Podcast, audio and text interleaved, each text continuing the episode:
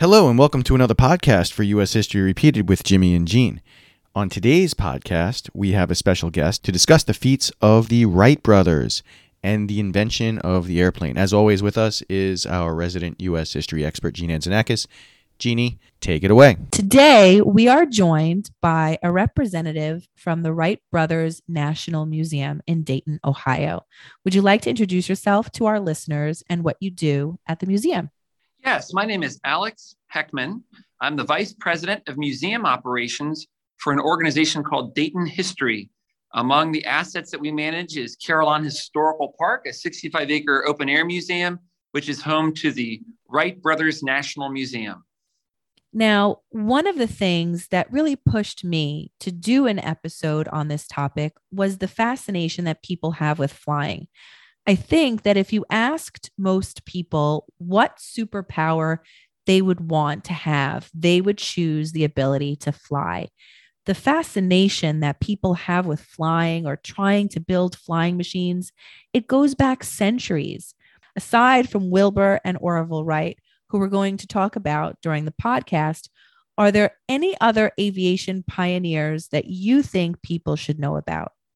Yes. So the Wright brothers were working in the context of a number of other people working on this problem. Um, and I specifically, I would suggest that there is an engineer um, who lived in Chicago named Octave Chanute, who did quite a bit of research on the problem of uh, human flight and compiled a lot of information. He was certainly a sounding board for the Wright brothers. Also, um, the German glider pilot Otto Lilienthal um, was a major inspiration for the Wright brothers and for others.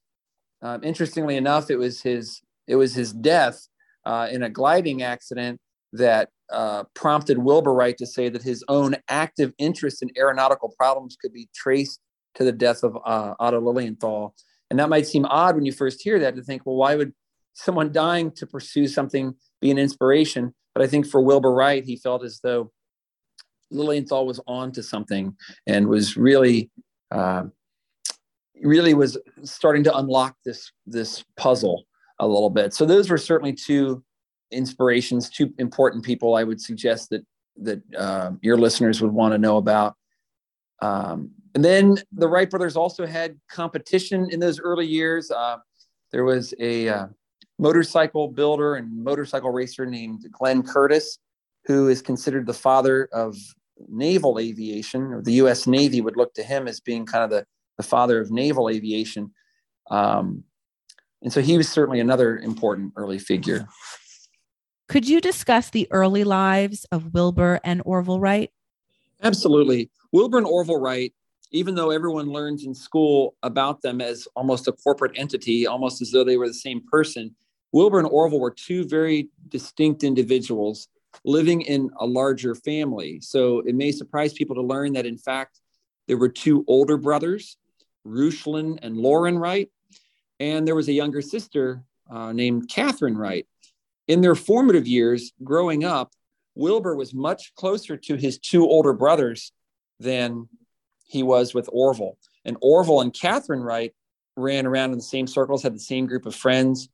And you, particularly for people who have siblings, if you think about a four year age gap, that may not matter when someone's 30 and the other sibling is 34, but it does seem to matter a lot when one sibling is 15 years old and the other one's 11 years old. They, are in two different points in their development and two different points in life. And so, one way to demonstrate this is that while growing up, uh, Reuchlin, Lorin, and Wilbur Wright were three members of a club of 10 Dayton boys. It was one of these uh, social clubs that was formed with some of their neighbors and friends in West Dayton. And Wilbur, Reuchlin, and Lorin, and these seven other men were all part of this social group. Orville was not part of that group, and you know, again, had a separate set of friends, separate set of of uh, people that he uh, ran around with. And so, I think that's one important part to talk about in terms of their formative years. The other really important piece is that they were both raised in a household in which their father was a an elected bishop in the Church of the United Brethren in Christ. So on the one hand, he was someone who had very strong opinions about how his children should be raised. He, uh, you know, like many Christian people at the time, felt that you should not drink alcohol, you shouldn't smoke or use any tobacco products, you shouldn't gamble, play cards or games of chance, anything along that line. Everything was very clear to him in terms of black and white, you know, not really a lot of shades of gray in his opinion on on life and how to how to approach life.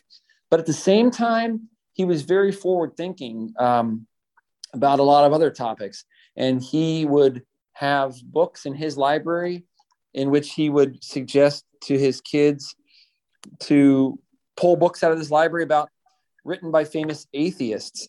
He would have books on evolution, um, all manner of different topics, because he very much felt that people should uh, kind of learn and explore their world. So even when his children were being punished, Bishop Wright would basically kind of put them in this small little room under the steps that was filled with books. So, you know, he kind of just, instead of just putting them in the corner or putting them like, well, today we might think about putting someone in a timeout chair, he would, he would kind of put them in this timeout little room filled with books so they could kind of foster their creativity or their, their imagination a little bit in that regard.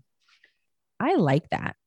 Forget about just sitting and doing nothing when you're punished. You know, pick up a book to read, learn something interesting or useful. The brothers are from Dayton, Ohio, which is where your museum is located, but they don't fly their airplane there. Instead, they choose Kitty Hawk, North Carolina. Now, if anyone has seen a North Carolina license plate, they are boasting first in flight. Now, I read, and I'm hoping that you can prove or disprove this, that they chose Kitty Hawk after researching weather patterns around the United States with the US Weather Bureau. And they chose Kitty Hawk by the beach because of the wind. Is that true? Yes, that is a big part of the answer. So we like to say that it took both states in, this in the sense of you know leading to successful powered you know uh, flight. But you're correct. When in particular wilbur wright was really bitten by the flight bug early on and he is the one that writes to the us weather bureau. Now the weather bureau provides a list to him of cities and areas of the united states with strong consistent wind because wilbur was looking for a place to do his glider experiments I will say that there were places on the list that ranked higher than the uh, Outer Banks of North Carolina. But this gets to the second reason that the Wright brothers selected that location, which was the uh, privacy that it afforded. You have to remember that they were living in a day and age of uh, yellow journalism where, you know, the more sensational the news story, the better. So you can only imagine it wouldn't take very creative writing for someone to to write up an article about these two crazy bicycle builders from Dayton, Ohio, who think they're going to fly through the air like birds, you know. And so I think they were keenly aware of the need to have some privacy. The um, beaches also provided soft sand for landing. And what I think is important also to remember is that they didn't just go down there to test their airplane when that famous photograph is taken December 17th, 1903. In fact, the Wright brothers were down there um, a very methodical way. They, they travel hundreds of miles away down to North Carolina in 1900, again in 1901, 1902, and 1903. Each of those years, pursuing this question of flight, building gliders and bigger and better gliders up to the point that they were able to build a powered airplane with an engine and propellers and, and the rest of it. So um, we do have a lot of fun rivalry over the years with you know Dayton and North Carolina uh, in terms of claiming the Wright brothers. Um, in 2003, during the centennial of uh, of the first powered airplane flight, Neil Armstrong, the first man on the moon, he quipped that um, you know North Carolina provided the wind and Ohio provided the intellect. Mm. and he, he, was saying that as a proud Ohioan himself, but uh, but I think that gives you a little bit of an idea of, of the overall story. It was the wind, but it was also the soft sands and it was the privacy. And I will also add maybe one other little caveat is that Wilbur wrote to the, to the folks at the uh, Kill Devil Hills life saving station down there near Kitty Hawk in North Carolina. And he got a very warm letter in response um, and ended up having a really great rapport with the people that were living down there. And so um, it's all that's all part of the story, you could say. Now, I just want to go back to something. You mentioned that he had to write to the US Weather Bureau. I think today, especially, people take for granted just how much information we have at our fingertips. You can go to a search engine, you can type in a couple of keywords, and within seconds, you have a wealth of information. You mentioned Otto Lilienthal and how his death is what motivated the Wright brothers to get information about aviation and to build that flying machine.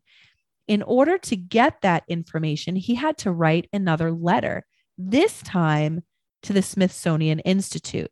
You're correct. That, that's correct. So today, at both the Library of Congress and at Wright State University here in Dayton, Ohio, there is an amazing treasure trove of letters and correspondence that exists because you're absolutely correct. The way that we consume information in the 21st century is dramatically different than the Wright brothers and what they knew while they were growing up and what they knew as young men and as they what they knew as they were pursuing this uh, problem of practical flight. Give you one really ex- excellent example of this.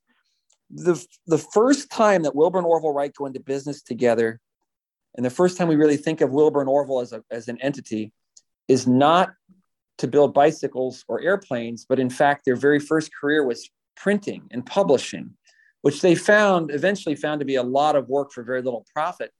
But one of the things that they did was to produce a weekly newspaper for their neighbors and the businesses in their neighborhood of West Dayton, here in Ohio, uh, in, in uh, Dayton, Ohio. Well, on average, they would put one newspaper out per week. And that was for two big reasons. One is that in this day and age, they were setting, hand setting the type. So every letter of every word of every sentence, they're pulling out of the type drawer and, and setting the type by hand. But the other big reason was that most of the news was coming over the telegraph service, over the telegraph line. So learning about Otto Lilienthal occurred because Orville Wright, the younger brother, the one with the mustache, he he was suffering from uh, typhoid fever, and at the time, and his uh, brother Wilbur was reading these news stories about the uh, this German glider pilot Otto Lilienthal, literally, literally reading them over the wire service as part of his effort to find out what news stories he was going to add to his newspaper. So my point with that is that up until late in the 19th century, it was common for most cities of any size to basically have one newspaper per week on average being published. So what that tells you is that your news at best would probably be about one week old, one week out of date, instead of these up to the minute breaking headlines that are pushed to our cell phones um, nowadays. So I think that's a really important piece. And there was actually uh, a different German, a German immigrant to America named um, Mergenthaler, Ottmar Mergenthaler, who invented the um, linotype machine that was first used at the New York uh, Tribune newspaper in 1886. And that machine revolutionized printing and it made it possible to start having two newspapers a day instead of one newspaper per week. And it completely changed how news was being consumed in that in that time period. Very interesting. You know, the Wright brothers, when we first spoke on the phone, you know, I was amazed to hear, you know, what that first fire was made out of. Um, can you talk a little bit about how they made the flyer? Absolutely. So, the world's first successful airplane is made out of wood and wire and fabric. The wing surfaces are covered with a cotton muslin material that the Wright brothers literally sewed um, using their mother's Singer sewing machine. Um, Wilbur would actually operate the sewing machine, and Orville would w- be squatting around all across the floor, marking the sections to cut and the sections to sew. So from top to bottom, it was a handcrafted machine. Um, they, they, they called it a machine of practical utility. And it was a machine that, um, you know, they literally designed every every piece and part of it. They built every piece and part of it. And then they are the ones that climbed aboard and flew it. They did have help with one of their bicycle shop employees in actually building the um, engine. Uh, but again, this is a machine that they themselves designed, built, and flew. And the reason I point that out is that a lot of other early competitors to the Wright brothers would design something and have someone else build it, and then maybe have someone else altogether, you know, be enlisted to climb aboard the thing and actually attempt to fly it. Um, most famously, Samuel Pierpont Langley, who was the secretary of the Smithsonian Institution in Washington, D.C., he was one of the nation's top scientists. Well, he designs an aircraft that has people, he has people you know, help him build it. And then he hires a poor soul named Charles Manley to climb aboard this grand aerodrome as it was launched off of a houseboat over the Potomac River and very, very rapidly fell into the, you know, into the uh, Potomac River. And uh, the second time that his experiment uh, took place, and the second time that this that this uh, attempted aircraft falls into the into the river, was just nine days before the Wright brothers successfully fly their airplane that they themselves built. Uh, so it really is a, a, great story. You know, here you had one of the kind of the someone that was recognized as like one of the top scientists in the country. He had spent seventy thousand dollars of taxpayer money to build, uh, to attempt to build what Wilbur and Orville Wright built for less than thousand dollars of their own money and you know and something that they themselves climbed aboard to fly you know not not trying to part it out to someone else to to to fly it's amazing how the Wright brothers were able to figure out the physics of flight. How do we get it to get off the ground? How do we get it to stay in the air? How will we be able to steer it and get it to go where we want it to go? why were the Wright brothers able to solve such a complex problem that had defied so many others who were more trained or had a greater financial backing, like the person you discussed from the Smithsonian?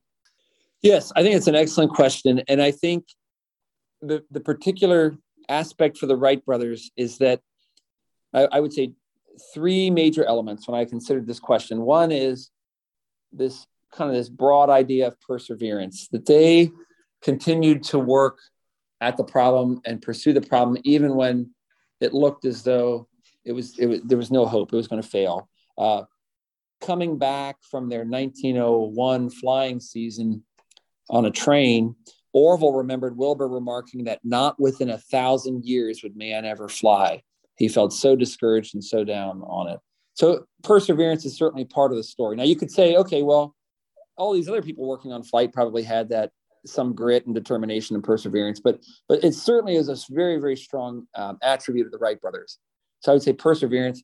I would also say that they were the first to think about the problem of powered flight differently. So other people had had been flying gliders and so forth, and most people thinking about powered flight were thinking about a propeller being like a propeller on a ship, a rudder on a ship, like a, uh, um, a, they were like a screw. They were called a screw, like a, a water screw, a propeller pushing a ship through the through the ocean or through a river. The Wright brothers think about that fundamentally in a different way. They feel that a propeller would basically be like a rotary wing, so that it would actually have to help provide uh, lift as as the propeller or propellers were rotating through the air. So that would be a second piece of it. And the third piece of it, I think, is that they were indeed craftsmen. They built bicycles of their own design from the ground up. And so they were very, very handy. I mean, they, they had they had book knowledge, they were very well read, but they also were very practical um, people, you know, having the the tools in their hands and and learning how to build things. Um, this is, you know, in, in the late 19th and early 20th centuries, at the turn of the century time period, was the was the um, bicycle craze. Anybody and everybody could could buy a bicycle, own bicycles. It, it, it was so liberating for people. It, it really fills that gap. It's before the automobile, it's it it's so liberating. You know, you don't have to have the expense and all the aggravation of caring for a horse. You can plan your own route, your own schedule, unlike a streetcar or a train. Um, it was a very liberating experience, and so sales of bicycles exploded. Just in Dayton, Ohio alone, we had something like a dozen different bicycle shops. So it wasn't like you know the Wright brothers had the only bicycle shop in Dayton, but they did have a very um, successful business of selling nationwide, you know, national brands of national brands of bicycles uh, that they would sell through their store. But for a period of time, they had three different uh, brands of bicycles of their own design and own construction that they were selling. And so I think that's a critical piece of the puzzle as well. Um, in my preparation for today, one of the things that we talked about when we spoke was, you know, that infamous date, December 17th, 1903, that first successful flight. And it lasted about 12 seconds. And the flyer traveled for about 120 feet. That day, there were four flights between the two brothers, and the longest one lasted just under a minute. I was amazed at the reaction they had. I know you mentioned earlier that the privacy that Kitty Hawk provided, but the brothers took photographs to prove their claim. And this also made me laugh. Is it true that the famous picture was taken by an amateur photographer and it was the first photograph he ever took? That's absolutely correct. So, um, a credit to the Wright brothers that they had the foresight to document everything they were doing along the way. For a time, they were so enamored with photography, which again was kind of a, an exploding uh, hobby and popular popular pastime in this era, that they actually sold photographic supplies through their bicycle uh, business. But the reason I mentioned that, you're absolutely right. Here at Carillon Historical Park at the Wright Brothers National Museum, we have the 1902 Korona 5 camera that took one of history's most reproduced photographs, the history making photograph showing the first flight that that that uh, that the Wright brothers took on December 17, 1903. The man that took the photograph was a man named John T. Daniels. He was a member of the Kill Devil Hills Life Saving Station. He had never taken a photograph before in his life. There was a shutter bulb on the side of the camera Orville Wright set the tripod up and he set the camera up where he thought the aircraft might lift off from its starting track.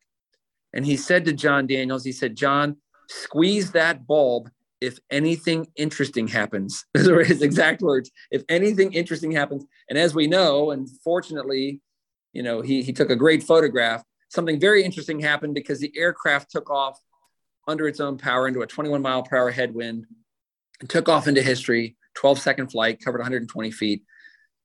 John Daniels was so excited at seeing the aircraft lift off under its own power after he had only previously ever seen them, you know, uh, running with their earlier gliders. He was so excited seeing the aircraft lift off that he couldn't remember afterward if he in fact had squeezed the bulb to take the photograph. Oh my and so, God. Yeah. And so in that, you know, obviously it wasn't like what we understand today, where you can take you know 100 photos on your smartphone in, in, in a matter of seconds. Um, the Wright brothers waited; they had to wait until they returned to Dayton, Ohio, and developed the glass plate negative, a five inch by seven inch glass plate uh, negative, to develop it and realize that they did in fact have their irrefutable evidence of being the first first to fly. Can you imagine the excitement of that moment? for the Wright brothers, the excitement of their invention working, the excitement of that feeling of flying through the air, the excitement of the man taking this photograph and seeing something so incredible, and then asking, you know, did you get the photograph? And I'm saying, I don't know. I mean, it's crazy. It, no, it's amazing. It's it's it's it's amazing. And I've told the story to people over the years, but when you really stop and think about it, it is on the one hand, you kind of think, Orville has to be thinking, "Oh, come on, man! You you know you don't even know if you took the photograph." on the other hand, I think he and everybody else was so excited that uh, maybe it was understandable, but uh, yeah, absolutely, absolutely. Uh, uh, it's just to be there, one of those moments in time, you know. That again, it's when we think about certainly American history. that photograph has been reproduced almost more than anything else. I mean, certainly the flag raising on uh, Iwo Jima is another one that's been, you know, uh, reproduced many, many, many times. But, but that, uh, yeah, just, just a remarkable, remarkable uh, story. It's unbelievable. And I read, you know, a write-up that came out about it in the New York Times after, you know, their successful flight. And it was just like this very small, almost like a footnote, like a very small little write-up. Is it true that there was more interest in their achievement in Europe than there was here in the States? Yes. So the early, the earliest accounts of the Wright brothers' flights were wildly inaccurate, and they were sent out on the wire service from a, a, a newspaper out in Virginia. They were wildly inaccurate. They everything from oh they flew two miles out over the ocean to some of the news accounts talked about them flying a an air, like basically what we would think of as like an airship or a dirigible. So in terms of the European connection, the in particular the French were very very interested in flight and human flight and they felt that they were the tip of the spear. They had provided in 1783 the montgolfier brothers achievement to the world with with hot air balloon flight. Um, so they did have i think more of an interest and i will say early on the wright brothers really struggled in getting the us government interested in uh, their invention. The french um, were also somewhat skeptical. They were interested in the Wright brothers story, but they were also very skeptical of the Wright brothers. And a lot of that comes about a little bit later in the story because we think about the 1903 flyer Kitty Hawk. It very much was their proof of concept. The problem the Wright brothers had is that they lived in Dayton, Ohio. They were from Dayton, Ohio. They knew that it would not be sustainable for them to continue to have to travel all the way hundreds of miles down to the um, Atlantic coast to continue their flight testing. So in 1904, after they had proven their concept, they had proof of concept with the Wright Flyer from 03, they talked to a neighbor of theirs uh, named Torrence Huffman, who owned an old uh, cow pasture and, and a prairie. And they asked to use his space to continue their experiments. And so, eight miles to the east of their bicycle shop they would travel by interurban car out to this cow pasture. They would have to round up the cows and horses and kind of put them inside the fencing. And they begin to perfect their flying machine in 1904 and 1905. And by the end of the 1905 flying season, with their third airplane, the 1905 Wright Flyer 3, they knew that they finally had a practical, marketable machine. And then they do what probably few of us would have the self restraint to do today and that is to put their amazing invention at the end of 1905 that it could fly for nearly 40 minutes through the air and it could fly circles and figure eights and bank and turn and fly under the full control of the pilot. They take that airplane and essentially leave it in hiding for about two and a half years. So, all during 1906, 1907, and the first half of 1908, they are attempting to interest the Americans, the French, the British, uh, the Germans in their invention, both from a, a corporate um, manufacturing standpoint and from a sort of a military application standpoint, like with the US Army um, and so forth. And so it's during that period that the French then become very skeptical of the Wright brothers because going on at the same time, you have people starting to fly publicly in Europe. Uh, most notably, a Brazilian named Alberto Santos Dumont flies publicly in France in 1906 and 7 before the Wright brothers were flying publicly in front of big crowds. And so, even to this day, there are proud Brazilians who will claim that the Wright brothers really weren't the first to fly. It was really Alberto Santos Dumont. The problem is, it all falls apart when you know you look at the evidence because no one flew uh, you know, a powered flying machine. There's no evidence of them flying prior to December 17, 1903. Mm-hmm. So again, kind of a long-winded answer for you, but that's that is, you know, that's all part of the part of the story. So when Wilbur Wright goes to France in 1908 and 1909, the French very quickly realized that the Wright brothers were not bluffers as they had been uh, derided in the French press, but in fact uh, as one Frenchman said, he said, We are like children compared to the Wrights because Wilbur Wright could fly over these uh, uh, racetracks in Le Mans and, and Pau and all these other, you know, uh, French towns and, and cities. And they very quickly realized that the Wright brothers had really conquered the problem of, of uh, practical flight. You know, eventually the Wright brothers are issued seven different patents for their inventions and designs. Two were issued after the death of Wilbur Wright.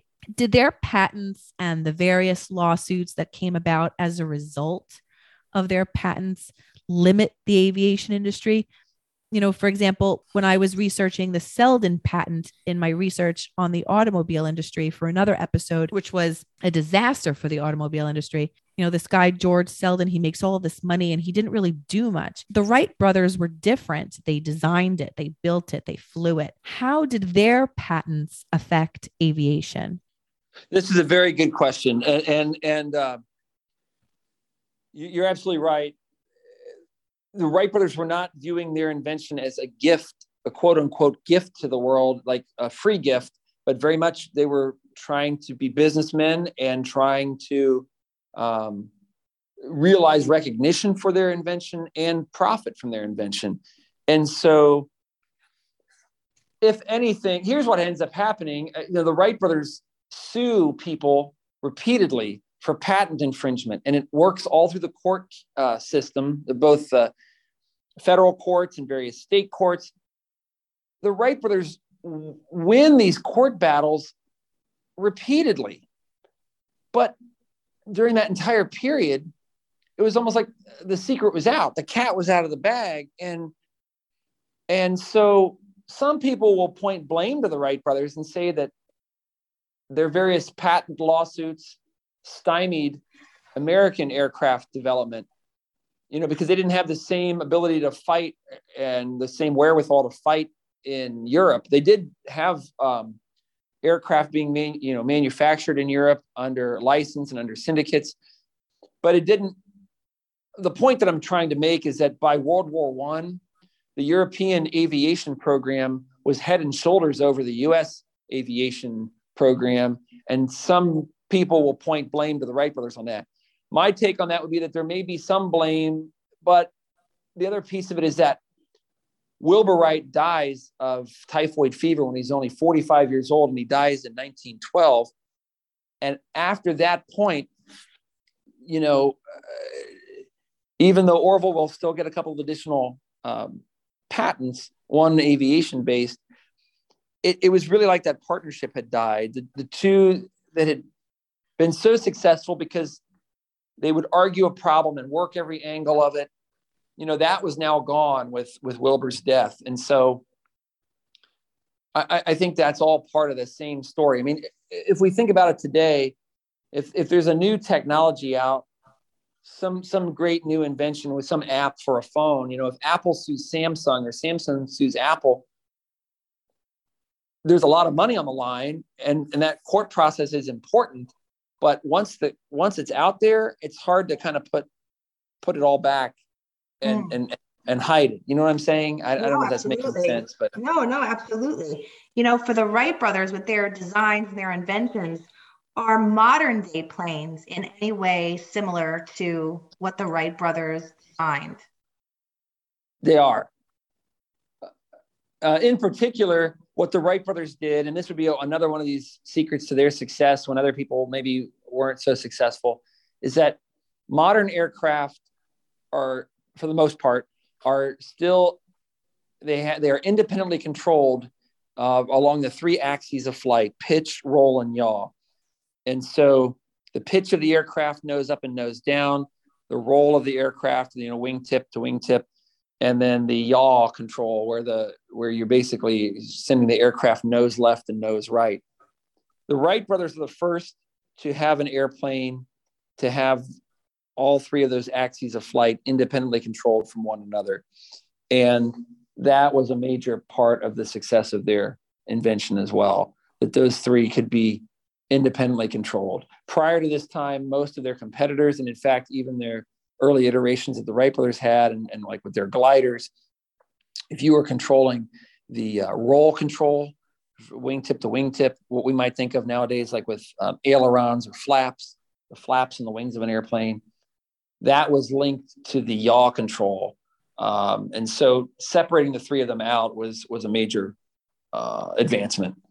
Alex, I can't thank you enough for taking the time to speak with us today. Is there anything in particular you would like our listeners to know about the Wright Brothers National Museum? Um, yes, I, one thing that I would say is that similar to how I started off today's discussion, the Wright brothers were two very different people. And we think about Wilbur Wright, he dies in 1912 when aircraft are still mostly biplanes made out of wood, wire, and fabric. Orville Wright lives all the way until the end of uh, all the way until uh, 1948. And among other things, he lives to see the day that Chuck Yeager breaks the sound barrier in, in a rocket plane uh, about 700 miles per hour. So in less than 44 years, you go from a flight on a sand dune to someone going faster than the speed of sound.